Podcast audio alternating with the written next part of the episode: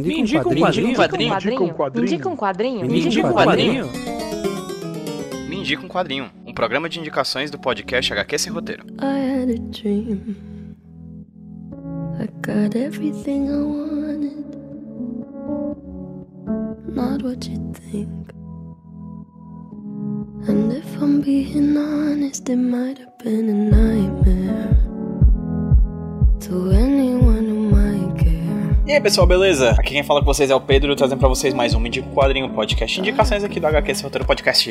E hoje quem vai indicar um quadrinho pra vocês é um cara que eu conheço há bastante tempo, na verdade. Leio os quadrinhos deles há uma cacetada de tempo e é um dos caras do quadrinho nacional que, sem dúvida alguma, é um dos que eu mais admiro. Antes de falar dele, vou falar rapidinho, por favor, segue lá, arroba HQ Sem Roteiro nas redes sociais, no Instagram e no Twitter, arroba HQ Sem Roteiro. E procura também assinar o nosso feed em qualquer agregador de podcast que você tiver à disposição. Spotify, Podcast Addict, enfim, o que você tiver aí, segue a gente, tá bom? Pra atualizar, receber atualizações aí dos programas que a gente lança toda semana, seja o mini quadrinho de 15 em 15 dias, ou seja o HQ esse roteiro cheio com entrevistas e bate-papos interessantíssimos sobre quadrinhos, também de 15 em 15 dias. De toda forma, eu convidei o Felipe Portugal, que é esse cara que eu admiro bastante, para falar sobre um quadrinho que tenha marcado ele recentemente. O Felipe é um dos caras mais interessantes do quadrinho nacional, ele faz quadrinhos de uma maneira muito, muito legal, assim, tudo que eu leio dele eu gosto. E o Felipe Portugal, ele transcendeu, ele não faz somente quadrinhos, ele também fala sobre quadrinhos e fala sobre outras obras de audiovisual, literatura, etc. Ele tá aqui pra indicar um dos quadrinhos mais celebrados e mais instigantes dos últimos anos, lançado lá nos Estados Unidos, mas também tá aqui para falar sobre o projeto dele de podcast, o A Fratura, que enfim eu vou deixar para que ele apresente também para vocês, tá bom? Sem mais delongas, Felipe Portugal, meu querido, muitíssimo obrigado pela sua participação aqui no feed do HQ Sem Roteiro, fazia tempo que a gente não conversava, e aproveita, me indica um quadrinho. E aí, Pedro? E aí, pessoal que acompanha aqui o HQ Sem Roteiro? Eu me chamo Felipe Portugal, sou quadrinista já há uns bons anos. Talvez vocês já tenham visto meu trabalho pela internet. Eu, eu faço muita tirinha, faço quadrinho pra internet. Enfim, hoje eu vim indicar um quadrinho para vocês.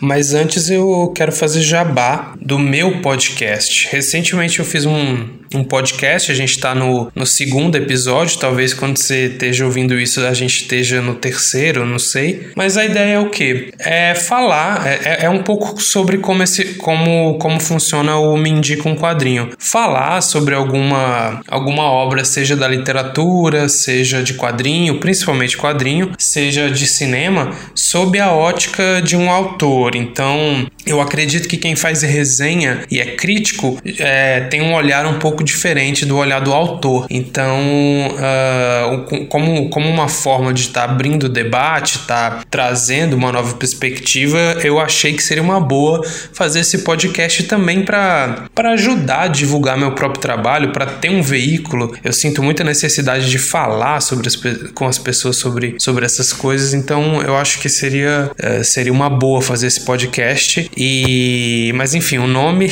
o nome do podcast é A Fratura. Vocês podem achar o primeiro episódio lá na, na bio do meu Instagram. Vocês vão lá instagram.com/barra Felipe.prt e lá na bio vai estar tá o, o primeiro episódio. Mas enfim, vamos ao que interessa de fato, que é o quadrinho, né? Quando o Pedro me chamou, eu pensei, obviamente, em indicar algo nacional. Ninguém mais aguenta ficar lendo coisa norte-americana. E eu pensei em indicar alguma coisa do Flávio Colim. Eu não sei se. Imagino que vocês que acompanham o HQ Sem Roteiro conheçam o Flávio Colim. É, se não conhecem, deveriam. Um grande quadrinista aqui do Brasil que conseguiu unir um desenho é, fundamentalmente brasileiro com algumas influências do desenho de comics lá de fora, mas que é fundamentalmente brasileiro, inspirado em, em gravuras, em estilogravuras e, enfim, ele conseguiu unir isso com um tipo de história de gênero é, que orbita aí entre o terror, entre o mistério, é, entre a ação, né, que, que é bem interessante. Porém, tem um problema a maioria das coisas do Flávio Colim estão esgotadas. Então eu não queria indicar algo que vocês não, não iam conseguir comprar. Pensando nisso, eu trouxe o Sabrina, do Nick Drinazo, né? É, ele é o cara norte-americano, mas, mas vai assim mesmo, porque esse é um baita quadrinhão e acho que ele consegue falar muito sobre o momento atual. Qual é, qual é a sinopse do Sabrina? Bem, Sabrina é, é uma jovem, como outra qualquer, que trabalha, que, que estuda, e um dia ela desaparece. Ela eh, deixa uma lacuna na vida das pessoas que estão próximas a ela. A gente começa a acompanhar o, o, cotidiano da irmã dela e do namorado dela lidando com a perda. Uh, só que tem um, uma questão: o desaparecimento dela gera uma série de teorias da conspiração na internet. Tem um cara na rádio que vai dizer que quem tá fazendo isso são é, é o sistema, algo do tipo.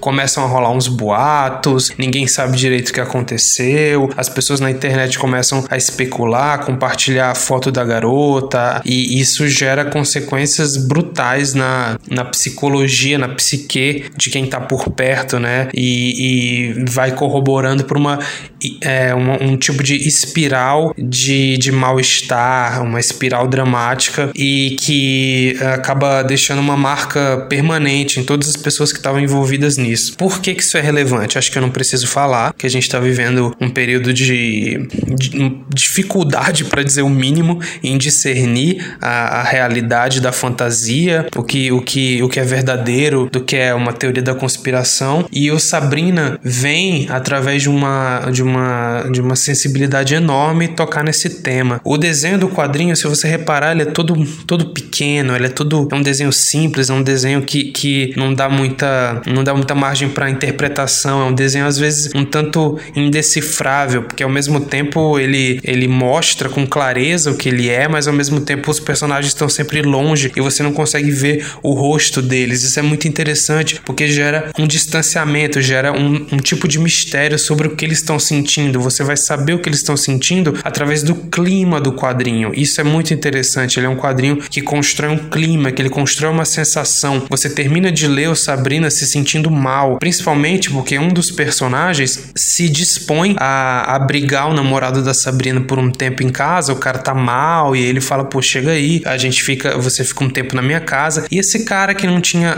que não tinha até então nada a ver com a história, vai também ser afetado pelo psicológico porque começam a ficar sondando a casa dele, e aí vem a, a mídia sensacionalista para tirar foto dele, para perguntar o que, que ele acha que aconteceu com a Sabrina. Enfim, cara, é, é um, um, baita de um quadrinho relevante.